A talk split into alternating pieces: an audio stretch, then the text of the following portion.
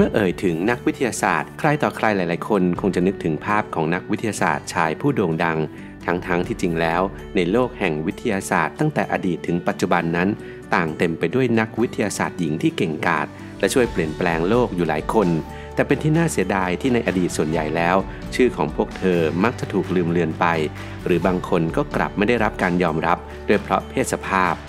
วันนี้อับดุลไททูบจะขอพาทุกคนไปพบกับเรื่องราวบางส่วนของนักวิทยาศาสตร์หญิง ซึ่งผลงานการค้นพบของพวกเธอได้เปลี่ยนแปลงโลกไปตลอดกาลใน 7 นักวิทยาศาสตร์หญิงผู้เปลี่ยนโลก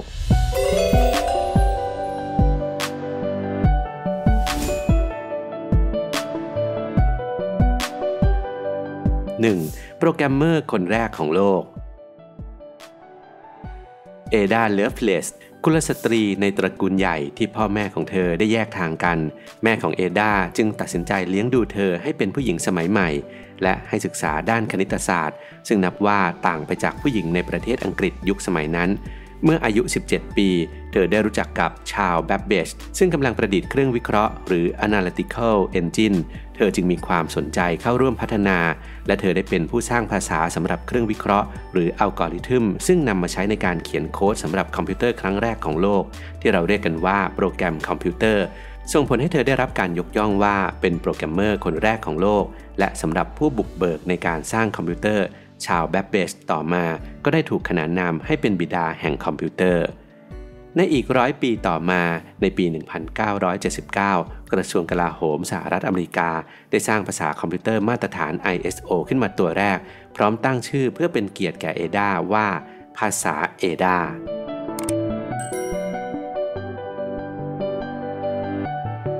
2. กระจกไร้การสะท้อนแสง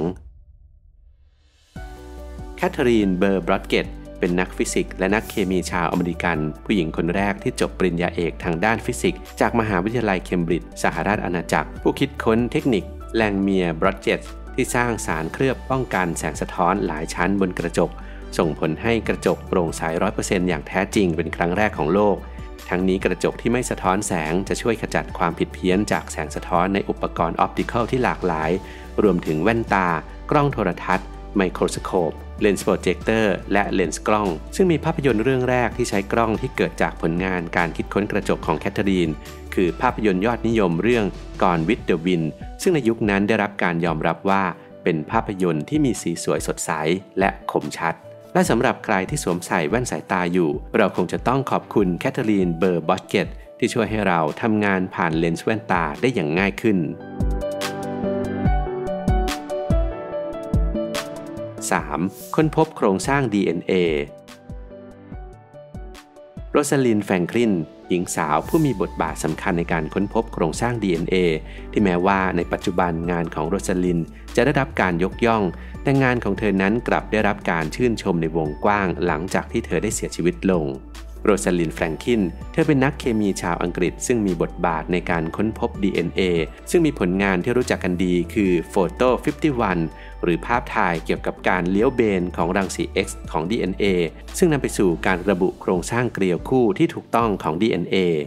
นอกเหนือจากการศึกษา DNA แล้วโรซาลินและคณะยังได้ศึกษา RNA ซึ่งเป็นสารพันธุกรรมของไวรัสหลากหลายชนิด ในการค้นพบโครงสร้างของเส้นประสาท DNA ได้ส่งผลให้คณะผู้ร่วมงานของเธอ ได้รับรางวัลโนเบล สาขาสรีรวิทยาและการแพทย์ในปี 1962 แต่ตัวเธอนั้นได้เสียชีวิตไปก่อน เลยไม่ได้รับรางวัลโนเบล ทั้งๆทที่หลายคนรู้สึกว่าเธอสมควรได้รับรางวัลนนี้ด้วย เช่นกัน แต่นับตั้งแต่ที่เธอเสียชีวิตลง ผลงานของเธอก็ได้รับการยอมรับอย่างกว้างขวาง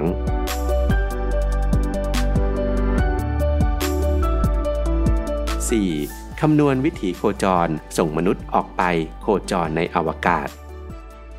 ในวันที่เรายังไม่มีระบบคอมพิวเตอร์ที่มีหน่วยความจำและความเร็วสูงอย่างเช่นทุกวันนี้ คนเราเมื่อหลายสิบปีก่อน จึงต้องคำนวณระยะทาง ความเร็ว และอื่นๆ ที่เกี่ยวข้องกับการส่งคนไปสู่ห้วงอวกาศ และดวงดาวในจักรวาลอันไกลโพ้น ด้วยมันสมองและสองมือของเราเอง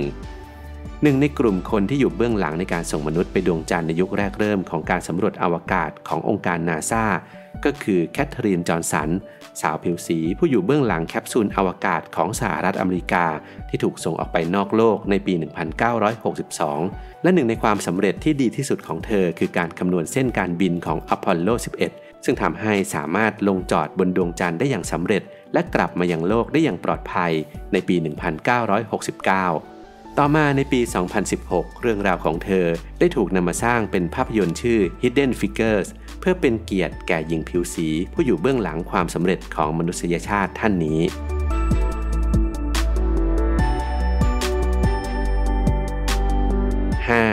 หนึ่งในทีมสร้างอาวุธนิวเคลียร์ชิ้นแรกของโลก เซียนซือวู นักฟิสิกส์ชาวอเมริกัน เชื้อสายจีน ซึ่งเป็นผู้หญิงคนแรกที่ได้รับการว่าจ้างให้เป็นอาจารย์ในภาควิชาฟิสิกส์ที่ปรินสตัน และหลังจากนั้นไม่นานในปี 1944 เซียนซือวู ได้เข้าร่วมโครงการแมนฮัตตัน ซึ่งเป็นหนึ่งในทีมงานสร้างระเบิดปรมาณูอาวุธนิวเคลียร์ชิ้นแรกของโลก ซึ่งเธอช่วยพัฒนากระบวนการแยกยูเรเนียม โดยการแพร่กระจายของก๊าซซึ่งเป็นการทดลองฟิสิกส์ของอนุภาคและนิวเคลียร์ซึ่งเป็นผลงานที่รู้จักกันดีที่มีชื่อเรียกว่า Wu Experiment ในการทำงานนี้เธอได้ทำการทดลองเพื่อยืนยันการทำนายทางทฤษฎีการสลายตัวของเบต้าของเพื่อนร่วมงานชายสองคน ผลงานของเธอนั้นช่วยให้เพื่อนทั้งสองคนได้รับรางวัลโนเบลสาขาฟิสิกส์ในปี 1957 แต่เธอกลับไม่ได้รับการยอมรับจากคณะกรรมการรางวัลโนเบล เพราะว่าเธอเป็นผู้หญิง แต่เธอก็ยังมุ่งมั่นทำงานวิจัยของเธอต่อไป ไม่ว่าจะเป็นการปรับปรุงไกเกอร์ อุปกรณ์ที่ใช้สำหรับตรวจสอบ และวัดปริมาณกัมมันตรังสีจากวัตถุและในพื้นที่ต่างๆ จนเรียกได้ว่า เธอคือราชินีแห่งการวิจัยนิวเคลียร์ และเธอก็ยังไม่หยุดการทำงานอยู่แค่นั้น งานของเธอยังก้าวข้ามไปสู่ชีววิทยาและการแพทย์อีกด้วย แม้ว่าเธอจะไม่ได้รับการเสนอชื่อในรางวัลโนเบล แต่ในที่สุดเซียนซือวูก็ได้รับการยอมรับในปี 1978 กับรางวัล Wolf Prize สาขาฟิสิกส์ นอกจากนี้ชื่อของเธอยังได้ถูกนำไปตั้งชื่อดาวเคราะห์น้อยว่า 2752 วูเซียนซือวู เพื่อเป็นเกียรติให้กับเธออีกด้วย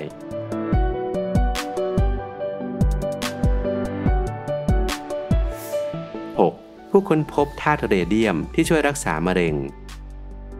รายชื่อนักวิทยาศาสตร์หญิงที่น่าทึ่งจะขาดหายไปอย่างมาก หากไม่มีมารีกูรี ผู้หญิงที่นับว่าเป็นสัญลักษณ์แห่งความสำเร็จในฐานะนักเคมีและนักฟิสิกส์ซึ่งเป็นแรงบันดาลใจของนักวิทยาศาสตร์หญิงรุ่นต่อรุ่น มารีไม่ได้เพียงแค่ค้นพบธาตุเรเดียมและพอโลเนียม แต่เธอยังสร้างคำว่า radioactivity หรือกัมมันตภาพรังสีอีกด้วย เธอเป็นคนแรกที่พยายามฉายรังสีรักษาโรคมะเร็ง และสนับสนุนการใช้รังสีรักษาในทางการแพทย์ นอกจากนี้เธอยังได้พัฒนาเครื่องเอ็กซเรย์เคลื่อนที่สำหรับใช้ในสงครามโลกครั้งที่ 1 เพื่อช่วยรักษาทหารที่ได้รับบาดเจ็บ ตลอดเวลาที่เธอทำงาน เธอต้องเผชิญกับทัศนคติของคนในสังคมเวลานั้น ที่มองว่าผู้หญิงมีความรู้ไม่เทียบเท่าผู้ชาย แต่บทบาทและการทำงานหนักของเธอย่อมพิสูจน์ว่าเรื่องนี้ไม่เป็นความจริง มารีกูรีได้รับรางวัลโนเบลถึง 2 ครั้ง และเป็นผู้หญิงคนแรกที่ได้รับรางวัลโนเบลสาขาฟิสิกส์และอีกหนึ่งรางวัลโนเบลสาขาเคมี จากผลงานการแยกสารเรเดียม ในปี 1934 มารีกูรีก็จากไป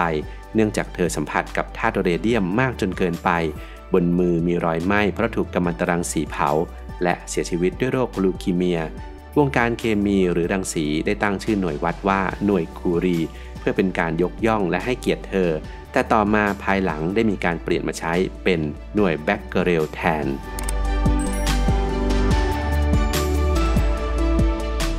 7. ผลิตยาต้านเอดส์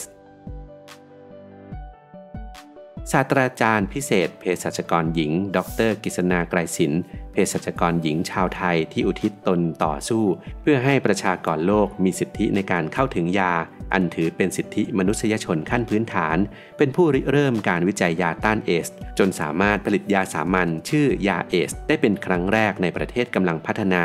ดร.กฤษณายังประสบความสำเร็จในการคิดค้นวิจัยยาต้านเชื้อไวรัสเอดส์ จนสามารถผลิตยาสามัญชื่อซิโดวูดีน หรืออะซิโดไทมิดีน ซึ่งเป็นยาต้านเอดส์ ลดการติดเชื้อจากแม่สู่ลูกเป็นครั้งแรกของโลก หลังจากที่ได้ลาออกจากองค์การเภสัชกรรม เธอก็ได้เริ่มต้นการทำงานในประเทศคองโก และประสบความสำเร็จในการตั้งโรงงานเภสัชกรรมแห่งแรกในคองโก ที่สามารถผลิตยาต้านเชื้อไวรัสเอส ชื่อแอฟริเวีย ดยมีส่วนผสมเหมือนยาเอสที่ผลิตในประเทศไทย